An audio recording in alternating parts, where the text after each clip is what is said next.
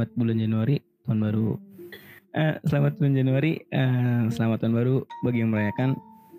Kembali ke episode yang kita dengar kali ini hmm, episode yang ya lalu. Halo Akbar. Halo. Halo Agus. Eh, kali ini ada pembahasan yang Talu talu. Ini gerah banget nggak ada kipas ya?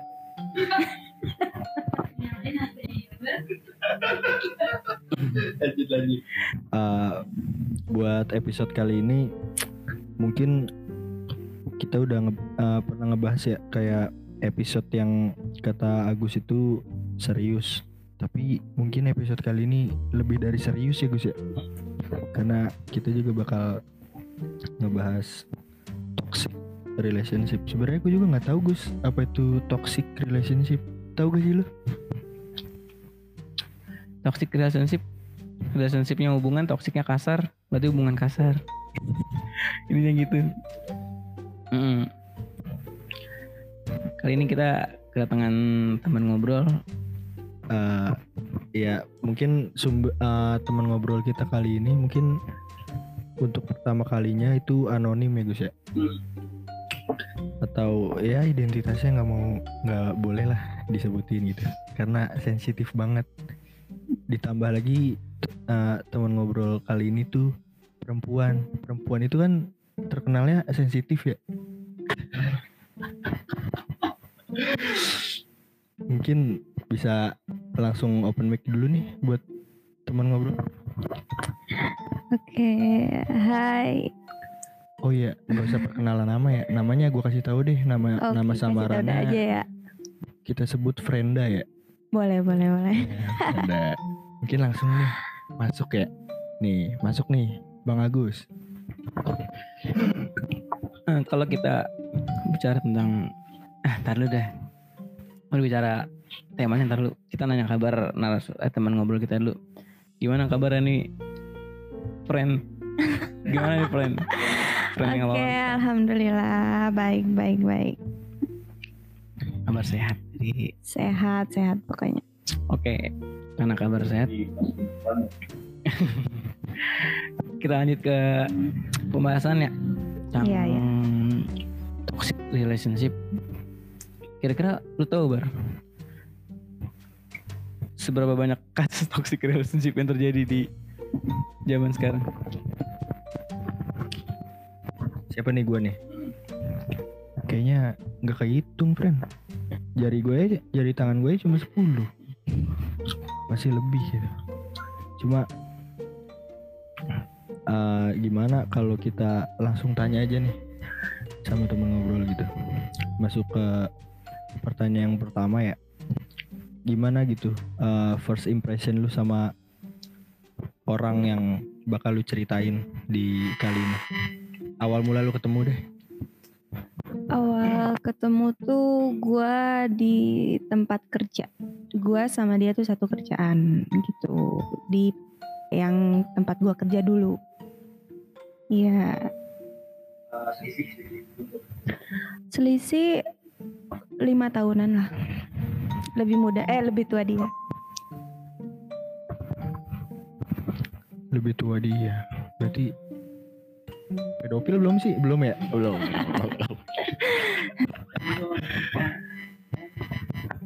Kalau nggak PK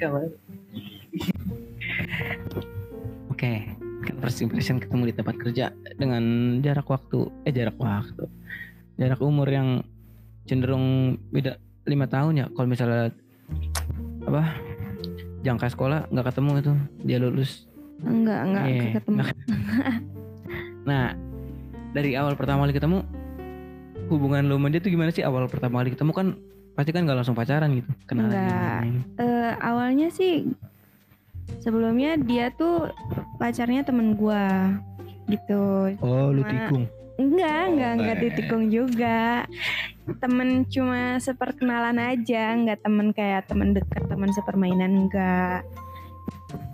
tapi udah lama juga kenal sama Enggak, malah kena pertama kenal tuh emang di tempat kerja, bener-bener urusan kerjaan. Kerjaan gitu. aja. Kita nggak pernah nggak pernah namanya PDKT nggak pernah namanya kita saling tegur sapa nggak pernah kayak kita tuh komunikasi ya sebatas kerjaan aja gitu Ngobrol juga dalam hati Ngobrol. aja gitu. ya? Kag emang orangnya dingin sih nggak Oh. pernah kayak selama dia kayak mungkin ya mungkin dia ngejaga perasaan ceweknya mungkin dulu karena masih dia punya cewek jadi Hmm. sama gua sa- selama masih satu kerjaan tuh kayak biasa aja gitu. Kita ngobrol sebatas eh, kerjaan aja gitu. Kalau boleh tahu juga seling selang berapa lama setelah dia putus sama cewek yang sebelum lu?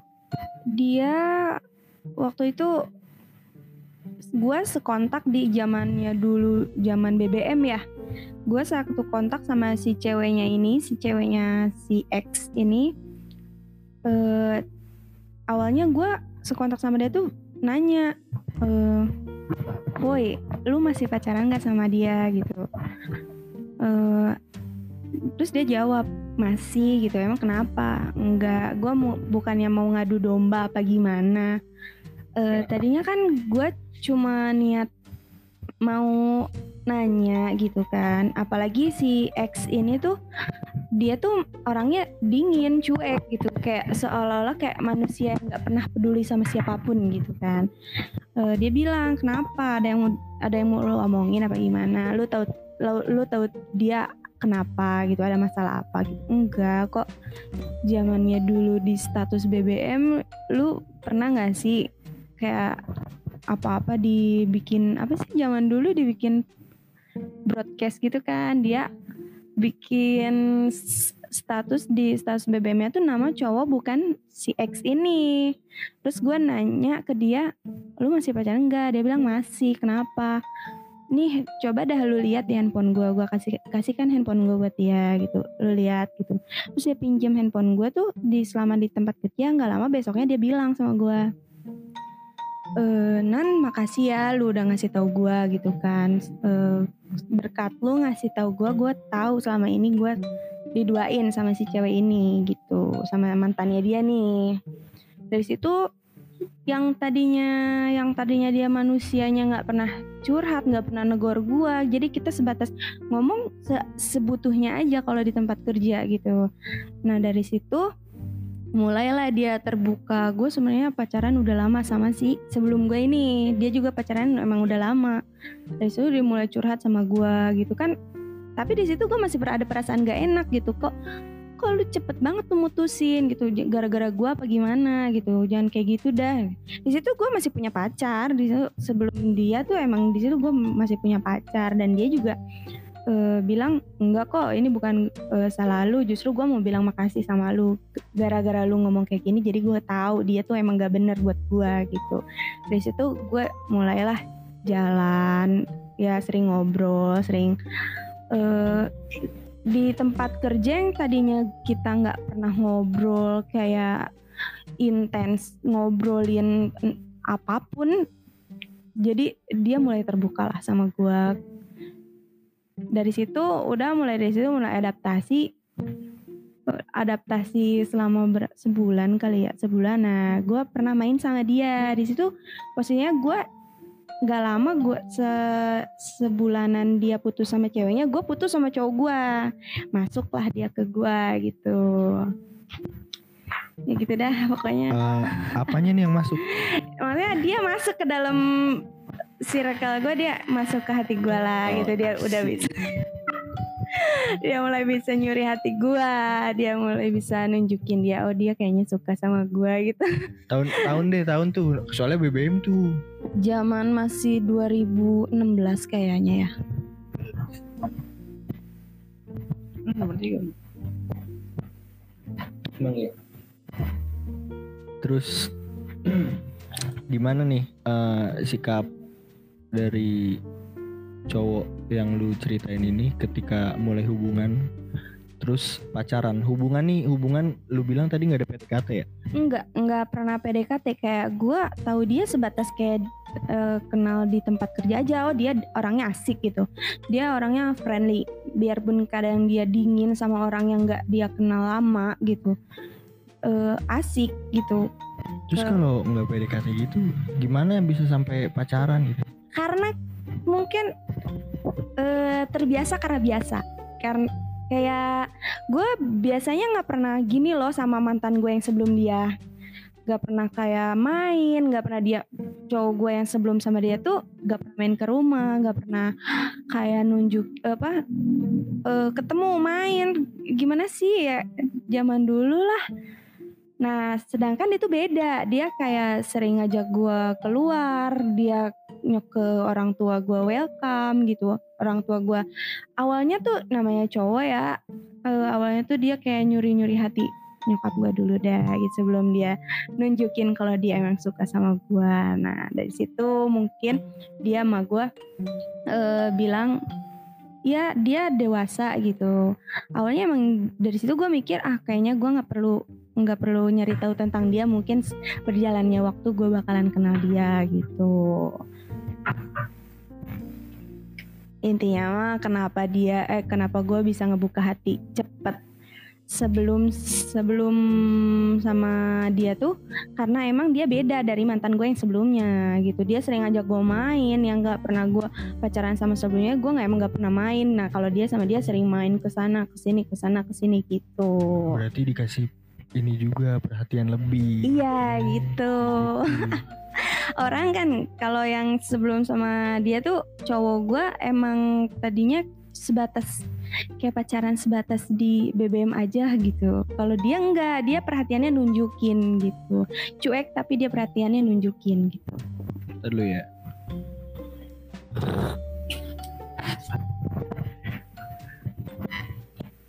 Oke, lanjut ke pertanyaan selanjutnya. Tadi kan eh, si friend ini anjing gue sih friend ini frienda iya friend. Ah, Frenda ya. frienda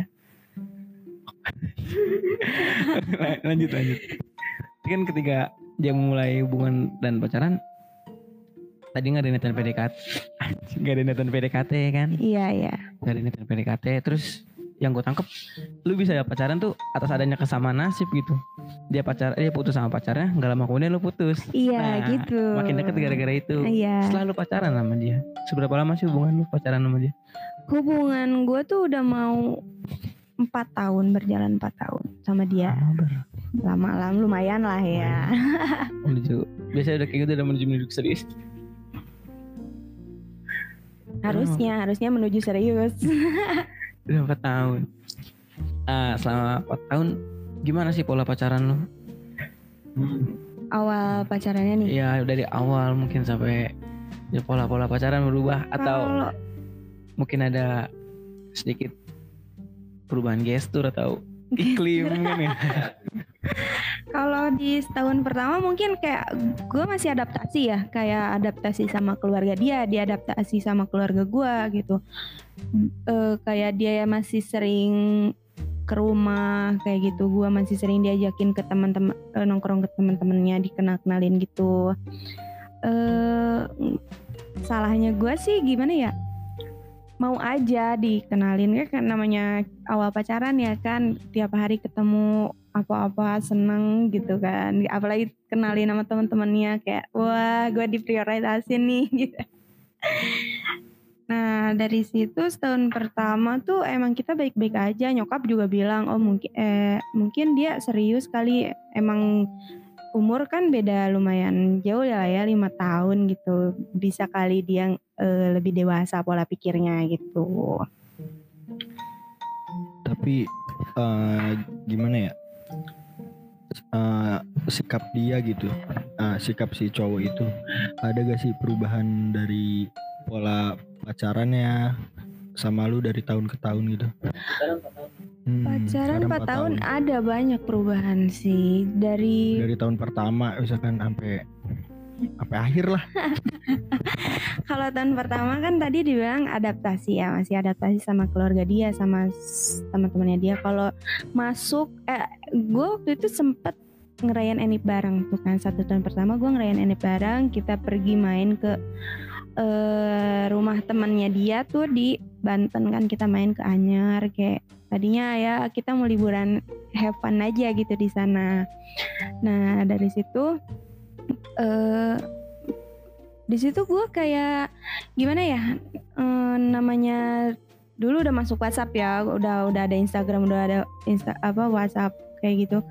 Kayak gue pengen ngepu- ngepublis aja gitu gue lagi liburan gitu-gitu. Nah dia tuh kayak mulai cuek gitu. Emang orangnya udah cuek ditambah kayak dia eh, kayak bete gitu sama gue gue nggak ngerti. Nah dari situ kayak dia ngejauhin gue kok gue liburan gini amat gitu kan mau niatnya mau eh enif bareng gitu kan udah oh udah ngehalu lah pokoknya gimana sih gitu kan terus eh pas eh, jangan diceritain lah ya pas pas Ceritain juga nggak apa-apa sih sebenarnya. Nggak tahu juga kan identitasnya. ya di sana gue senang-senang lah biarpun banyak banyak kayak bete-nya dibanding senengnya. Nah udah tuh pas udah besoknya besoknya gue balik sama dia. Nah di situ gue main handphone, gue main handphone kayak eh, nge bikin story buat di jalan aja gitu. Kayak lagi macet-macetan gimana sih kan? Eh gak lama dia tuh gue tuh ketinggalan sama temen gue ini. Nah temen gue duluan jalan balik. Nah gue belakangan gue nggak ngerti ya dia emosi yang ketahan apa gimana? Nah di jalan tuh sempet gue nyasar. Dia bilang ngapain sih? gitu. "Eh, dari tadi main handphone mulu. Cek napa maps coba jalannya ke mana? gitu. Nah dari situ emang dia pelan pelan eh, dia emang marah tapi belum kayak dia membludak marah nunjukin kalau dia marah kayak oh iya gue ngerti. Eh, dia nyangkanya "Mm, lu jangan ganjen dah gitu dari dari kemarin gue perhatiin lu main handphone mulu nggak guna lu gitu gitu Loh, padahal kan gue nggak macem-macem gitu. Gue cuma chattingan sama teman-teman gue yang nanya lu liburan ke mana? Ya mas saya gue nggak jawab gitu kan. Sedangkan mereka kan lihat story story gue gitu. Nah pas di jalan gue nggak ngerti dia marahnya sampai segitu banget. Marahnya cuma gara-gara kesasar di jalan. Dia bilang lu megang handphone tapi lu gak guna lu gitu. Dari tadi lu ngapain aja pegang handphone? Kan gak kayak nggak masuk akal banget gak sih gitu. Cuma gara-gara kejebak macet terus kesasar di jalan dia sampai sampai pas itu tuh sampai di pernah di gua berhenti di lampu merah dia sampai nonjok kaca helm gua. Gua kan kayak di belakang dia mm, kepala gua kan di sebelah kanan tuh. Terus udah gitu dia kayak "Hmm, udah lu udah gitu. Nggak guna turun lu di sini gitu gitu. Kayak gua ih kok gini banget? Gua kayak ih kaget dong gue yang nggak pernah dikasarin sama cowok. Tiba-tiba dia first banget dia nonjok helm gue dari situ. Gue ih kok dia gini banget ya? Gitu. Ya maksudnya salah gue di mana gitu kan. Cuma masalah sepele emang sih kalau kata gue sepele tapi kata dia mm, keterlaluan ya sebenarnya kan namanya cewek ya kalau misalnya salah nggak harus juga gitu kan di bentak apa di mana ngomong pelan-pelan kan bisa gitu. Kalau emang gak suka gua main handphone di jalan ya ngomong pelan-pelan gitu kan. Entah dia gua ngerti dia capek entah dia capek terus ditambah emosi apa gimana terus dia kayak nonjok gua gua kaget dong sampai kaca helm gua tuh pecah sampai udah lu turun sini gitu kan. Sampai karena di jalan gua pulang dari sana tuh jam 11 malam gue udah sampai Bogor tuh jam 11 malam. Nah eh gue diturunin sempet gue diturunin di jalan. Gue dari situ gue bingung gue harus gimana. Eh dia dia emang ninggalin tuh gue turun lu turun katanya gitu. Terus gue bilang kok gini banget? Maksudnya emang harus ya masalah tuh diselesain dengan kekerasan gitu kan? Enggak juga kan? Maksudnya ngomong aja lah baik-baik maunya gimana? gitu kan kan bisa kita nyari jalan keluarnya tuh. Emang sih pas nyasar tuh kita berapa jam gitu nyasar di jalan? Itu masih di Banten tuh nyasarnya. Sedangkan besoknya kerja mungkin dia mikir juga capek mungkin ya gue ngerti. Cuma kan eh, dalam hati gue gue gue nggak macem-macem gitu loh. Cuma gue bikin story doang main handphone juga nggak macem-macem kayak chattingan sama cowok lah atau gue ganjen lah kan enggak gitu. Nah dia mungkin eh, netting sama gua main handphone asik sendiri nggak merhatiin jalan gitu sampai kesasar gitu. Apa dia juga emang nggak tahu jalan? Gua nggak ngerti juga sih. Terus dari situ gue diturunin di eh, deket udah masuk Bogor sih udah masuk Bogor. Gue bingung dong gue harus pulang gimana Tapi itu benar-benar di ditinggalin gitu? Bener, eh, awalnya emang ditinggalin, Hmm. cuma selang gue di situ bingung dong, handphone gue udah lowbat, udah mati, terus ditambah eh, dompet gue ada di tas dia kan, gue bingung harus gimana, kalau misalnya gue mau ngeteng naik kendaraan lain pun gue bingung, gue punya duit dari mana, mau ngabarin teman-teman gue atau keluarga gue di rumah juga, gue nggak enak dong, gue pergi sama dia ya kali gue nggak eh, balik sama dia gitu kan. Nanti gue nggak mau nama dia jelek di keluarga gue biarpun dia udah ngelakuin hal yang nggak baik buat gue gitu. Nah dari situ sejam kemudian dia udah ninggalin gue gue masih duduk di situ tuh masih masih di pinggir jalan gue nyari tempat duduk yang sekiranya aman yang nggak bikin gue malu dah di pinggir jalan nggak di pinggir jalan banget gitu. Dia nyamperin gue balik lagi katanya dia sih sempat buruan naik gitu buruan balik ke lu gitu kan. Kayak gue diem dong kaget gue nggak bisa ngapa-ngapain gue kayak oh maksudnya cowok bisa gitu loh kasar sama cewek yang cuma gara-gara masalah sepele kayak gini gitu. Nah dari situ mulai kayak perubahan kasarnya tuh mulai kelihatan dari Eni pertama dari situ tuh. Nah pas pulang eh pas pulang tuh jam 12 malam. Jam 12 malam sampai rumah dah pokoknya. Nah besoknya kerja. Nah dia sempat mutusin gua pas tahun pertama memang sempat mutusin gue kayak gue bilang apa sih? gitu. Cuma gara-gara kemarin nyasar di jalan sampai mutusin kan nggak banget gitu kan. Hubungan kok putus gara-gara kayak gini doang gitu. Gue mikir dari situ kenapa gue nggak mau diputusin. Gue mikir nyokap gue udah seneng sama dia gue juga udah kenal sama dia gitu kan. Gue ngerasa kayak kebahagiaan yang nggak pernah gue dapetin sama mantan gue yang sebelum dia ada di dia gue dapetin gitu. Makanya kenapa gue nggak mau putus tuh awalnya dari situ. Nah kita eh, nyelesain masalah secara baik udah tuh kita balikan lagi kita baikan.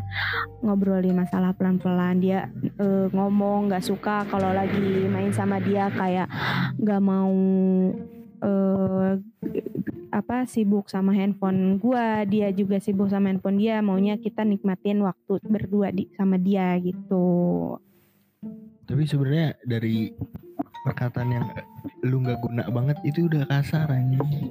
Iya makanya kan maksudnya cewek gitu loh sesalah-salahnya cewek kan nggak harus juga dibilang nggak guna gitu sedangkan eh kita hubungan emang baru setahun berjalan setahun sih maksudnya kan itu sedikit nyakitin juga kan kasar gitu Makanya kayak kayaknya gue ngeliat tuh sikap kayak gitu tuh berbanding terbalik banget sama sikapnya Agus. Agus tuh lemah lembut sama penyayang banget anjir.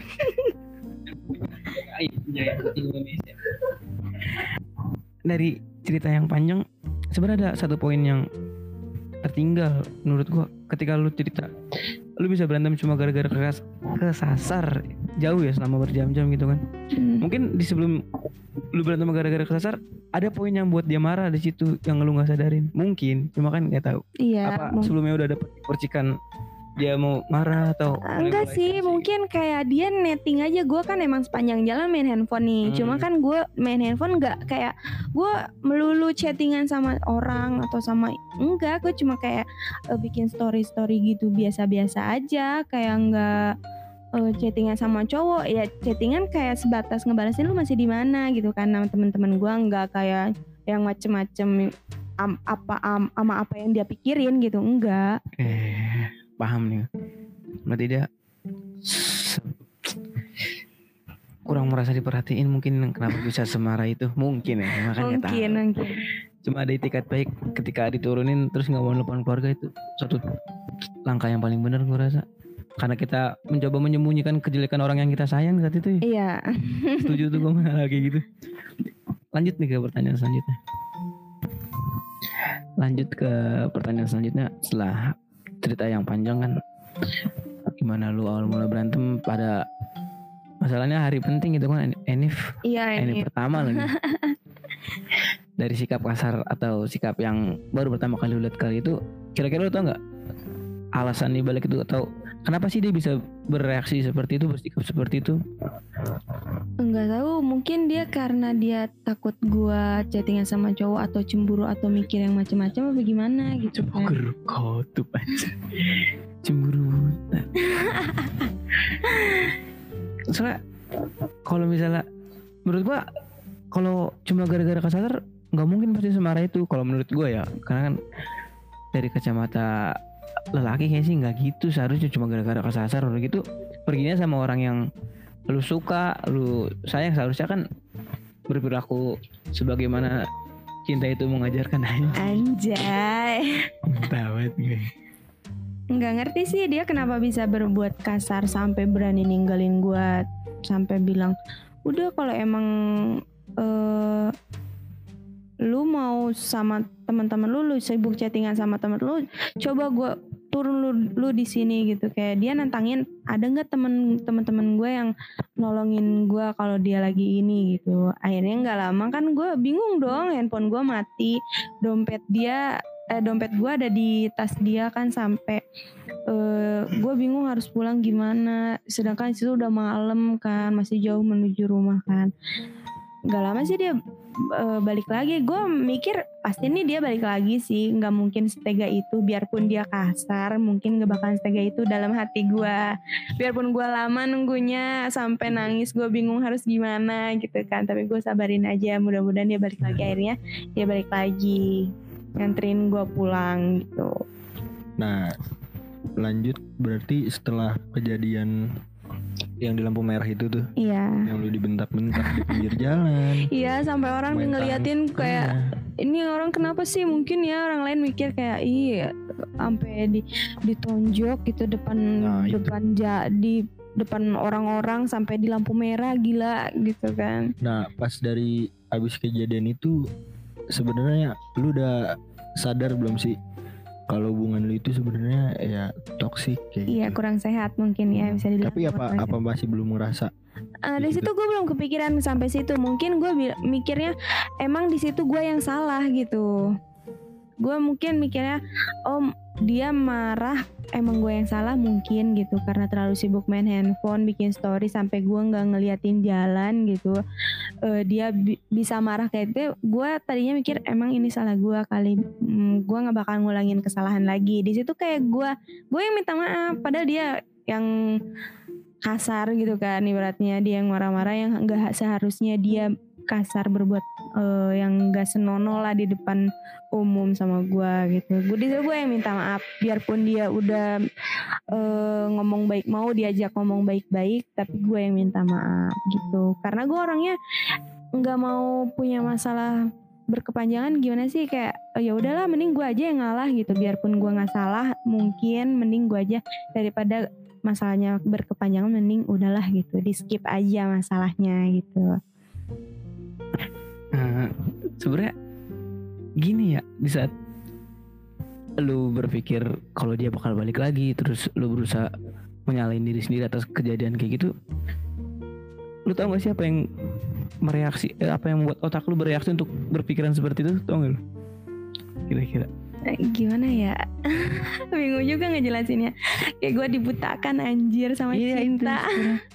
konsep-konsep kecintaan sebenarnya kayak iya gitu. emang. Yang seharusnya nggak harus kita pikirin tapi kita pikirin.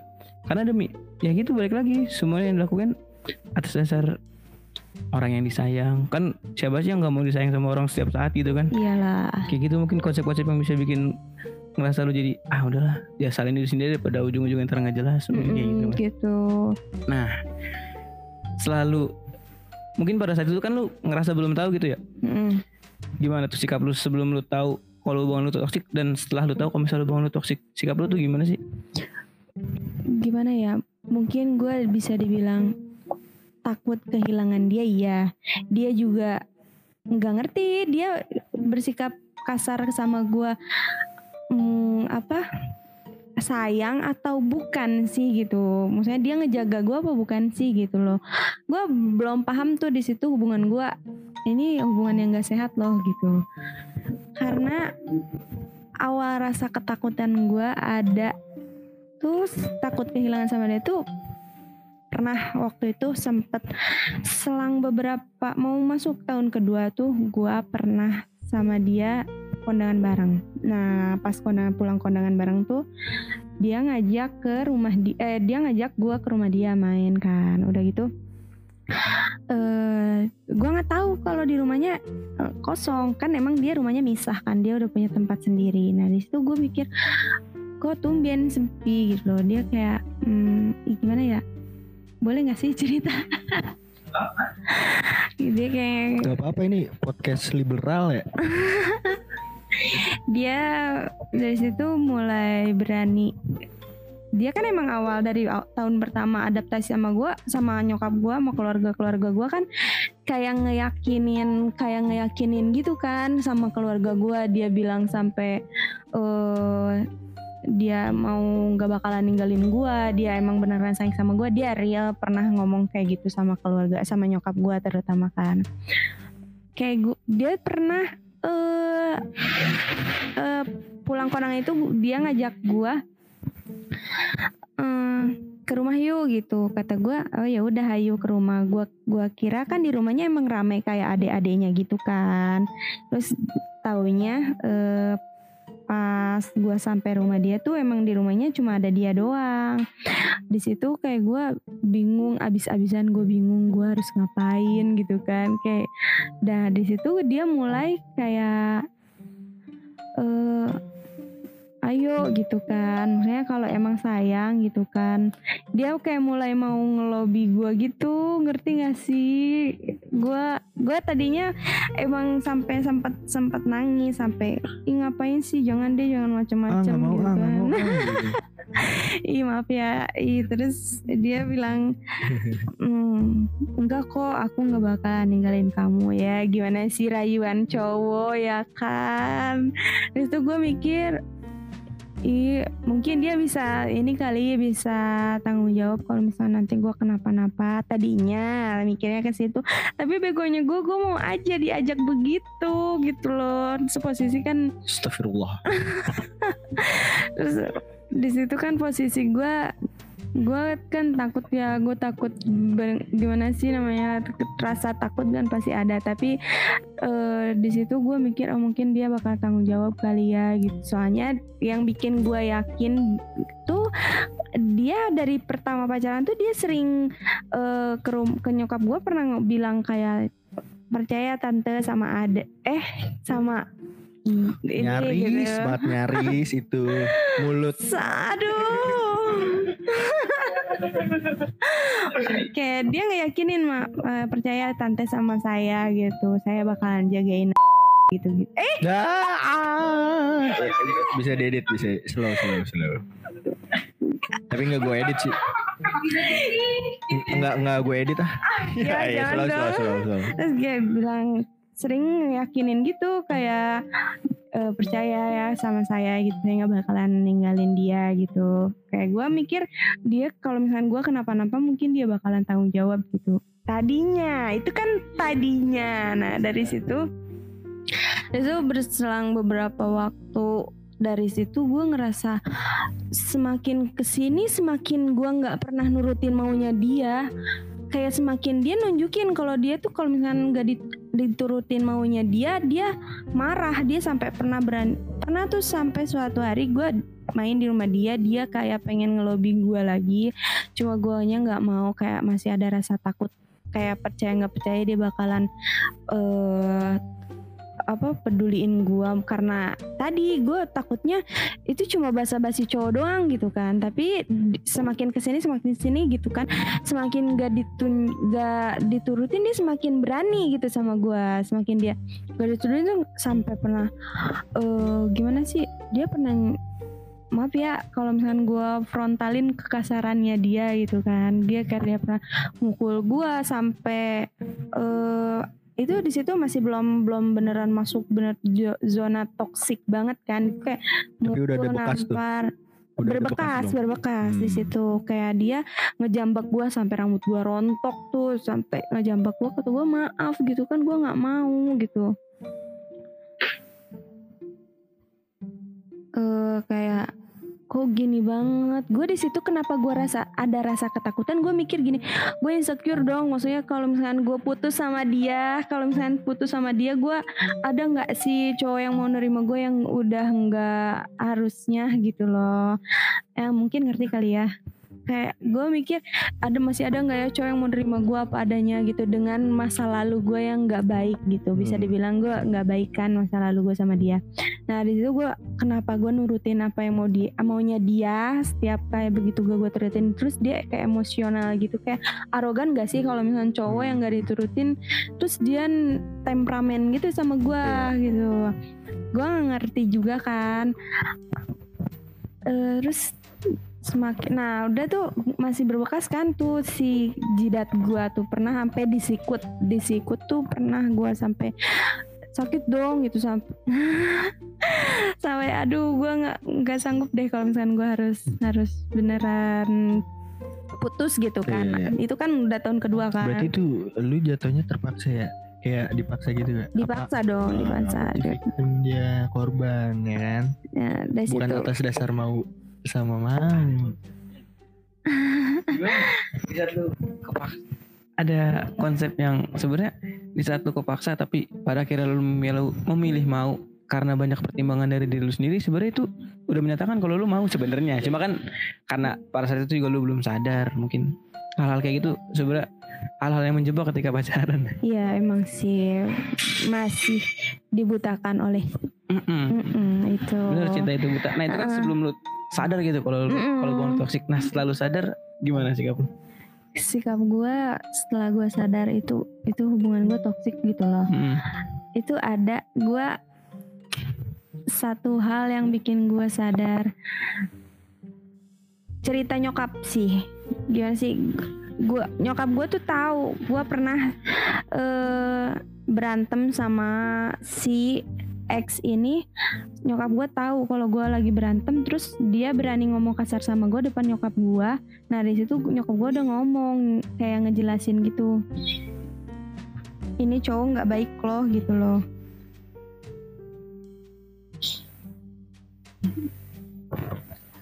Setelah dikasih tahu nyokap. Ya karena waktu itu kan sempat gua kayak pulang kerja berantem lagi di depan rumah gua. Nah di situ nyokap gue eh, mulai ngelihat eh, ngelihat mau iya mulai ragu gitu sama dia. Kok dia selama ini baik tapi kok dia kalau udah marah kayak gini ya gitu. Nah mul Eh, bukti-bukti segala kekerasan dia sama gua. Nah itu itu yang selama ini gue sembunyiin. Gimana sih namanya? Gua nggak mau dia jelek di mata keluarga gua. gue nggak pernah nunjukin kalau gue bekas kalau misalnya gue di rumah nih eh, nggak pernah namanya kalau misalnya gue ada bekas luka atau apa eh, bekas eh, inian apa bekas tangan kotornya dia ke gue gue nggak pernah nunjukin ke muka nyokap gue gitu kayak gue nggak pernah nunjukin muka gue gitu Langsung ini juga nih ya nyambung juga nih ke dari pertanyaan sebelumnya gitu. Terus langkah yang lu pilih nih atas sikap lu gitu. Setelah mengetahui hubungan lu nggak sehat lah atau Hmm. toksik gitu. Nah dari situ kan eh, selama gua ngejalanin hubungan tahun kedua, ketiga, nah di tahun keempat tuh emang tiap bulan tuh tiap bulan tuh ada aja gitu permasalahan yang harus gua hadapin sama dia gitu kan. Apalagi pas tahun pertama itu sebenarnya gua udah mau masuk jenjang serius sama dia. Gua tadinya makanya percaya sama dia tuh dia mau nunjukin keseriusannya nggak sih gitu. Nah di akhir tahun ketiga tuh dia nunjukin dia bawa keluarganya ke rumah gua. Nah di situ eh, gua udah eh, bikin ancang-ancang mau ke jenjang yang serius lebih seriusnya gitu. Eh, mau gua mikirnya kayak setoksik apa pun hubungan gua yang tadinya ya pemikiran gua mungkin kalau dia udah niat serius mungkin dia bisa berubah gitu dengan sendirinya. Tapi kan perubahan seseorang itu kan nggak bisa dipaksa sama orang lain kalau bukan dari kemauan dirinya sendiri kan. Dari situ udah kita udah pertemuan keluarga udah ngerencanain kapan gitu kan mau eh, nunjukin keseriusannya. Nah di masuk ke tahun keempat. Harusnya di tahun keempat tuh awal pertengahan tahun keempat tuh gue udah merit sama dia. Nah berhubung ada kendala lagi gitu kan ditambah masuk ke tahun keempat tuh udah masuk tahun sekarang ya tahun Hmm. keempat tuh udah masuk tahun sekarang ditambah covid juga kan jadi gue masih ngundur-ngundur lah gitu Oh kan berarti baru ya? putus baru putus baru Eh, nah dari situ gue pernah. udah. Gua- tapi gue salut kenapa kuat banget ngebatinnya. ya. Oh iya, karena ada yang nguatin juga selama gua ngebatin tuh eh ada seseorang di balik semua ini gitu. Asik, nggak nggak usah cengar cengir ya itu. Ad- kayak gue gue punya satu temen bisa dibilang temen iya, sahabat iya, saudara iya, kakak iya, adik iya gitu. Ada temen gue yang bikin gue bertahan sampai sekarang yang tadinya gue selama gue toxic tuh selama gue toxic setiap gue habis ada ke, eh, apa ada habis ada luka habis berantem gitu kan gue pasti ceritanya sama dia. Gue sakit kayak gini gini gini gue berantem sama dia gini gini. Nah yang bikin gue percayanya cerita sama dia tuh setiap gue berantem sama si X ini dia yang turun tangan gitu. Dia yang selalu menjadi penengah gitu. Sampai pernah suatu saat tuh gue si cowok ini tuh minta eh, ke teman gue ini tolong dong gue eh, apa selalu selama pacaran tuh selalu dia yang mutusin. Nah di sini posisinya gue yang nggak pernah mau diputusin karena gue mikir malu loh sama keluarga apalagi kita udah pertemuan keluarga terus ditambah masa iya harus putus gitu aja gitu kan. Makanya kenapa gue nggak pernah mau putus sama dia tuh alasannya itu salah satunya itu. Terus ditambah gue udah eh udah nggak baik gitu kan. Bisa dibilang gue oh ya allah kotor banget dah gue gitu sama manusia ini gitu kan. Masa iya gue harus mudahin gini aja gitu tanpa harus ber apa namanya gimana ya Eh, nebus kesalahan gue sama dia juga gitu sam- sampai nikah gitu malu juga sama teman-teman gitu kan. Bukan karena gengsi sih ya lebih ke eh gimana sayang tapi gue ngerasain ini hubungan gak sehat gitu tapi tapi gi, waduh, tapi gila anjir.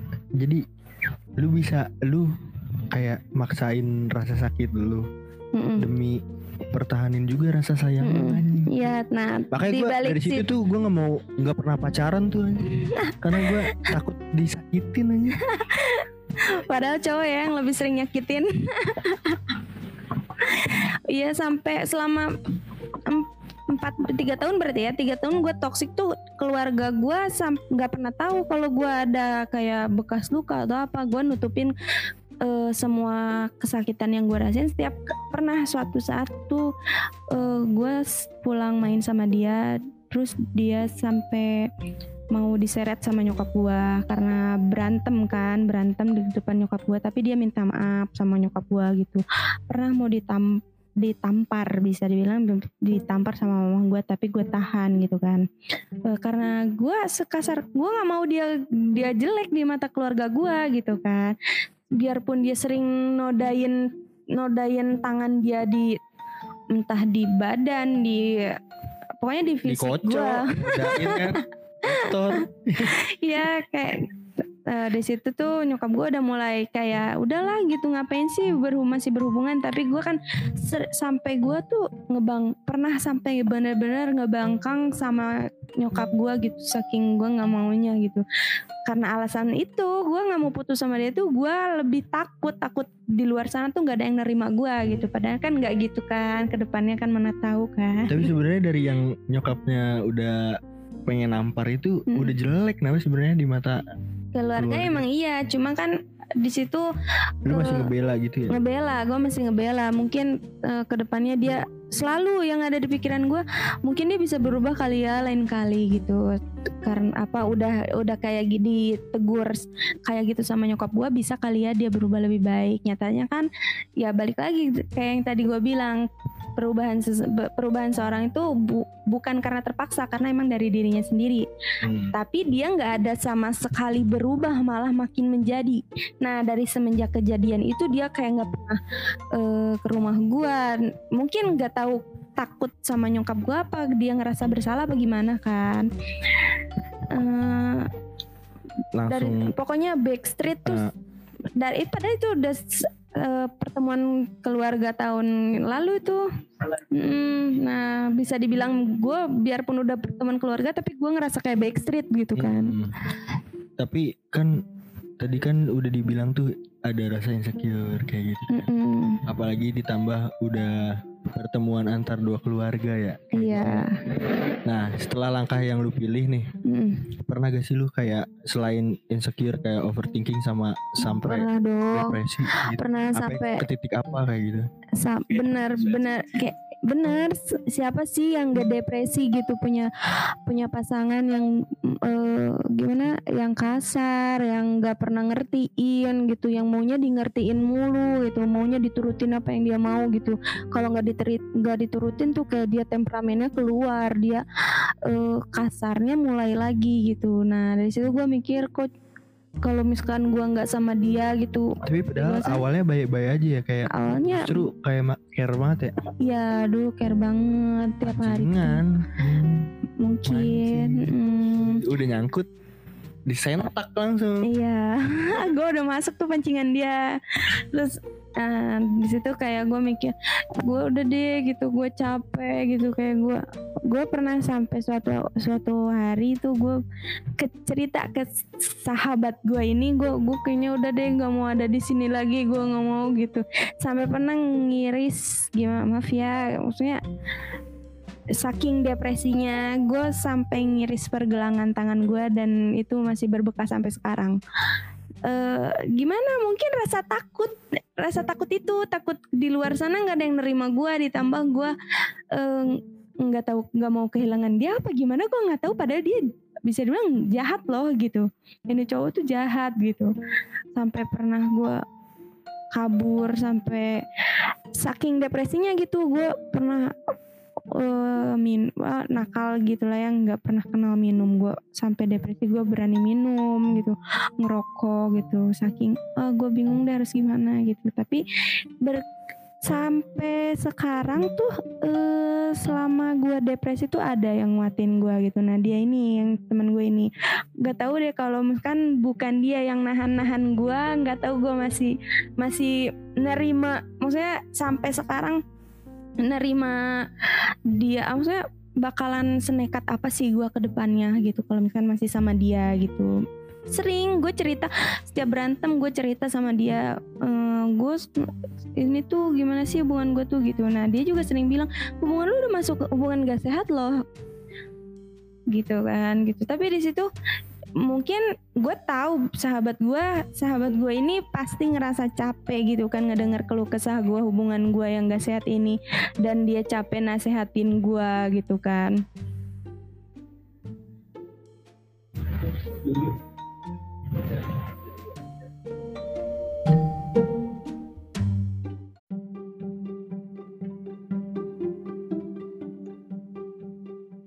Oke, listeners, gimana nih? Enjoy gak sih sama pembahasan yang kali ini?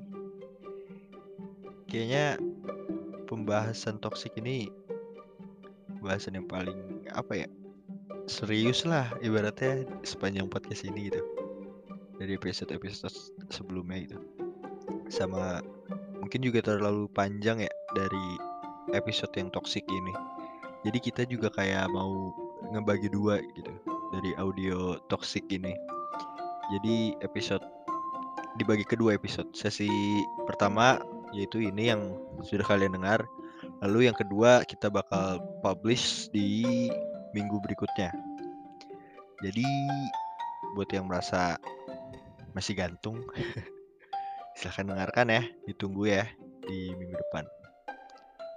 Oke, thank you for listen and see you until next time.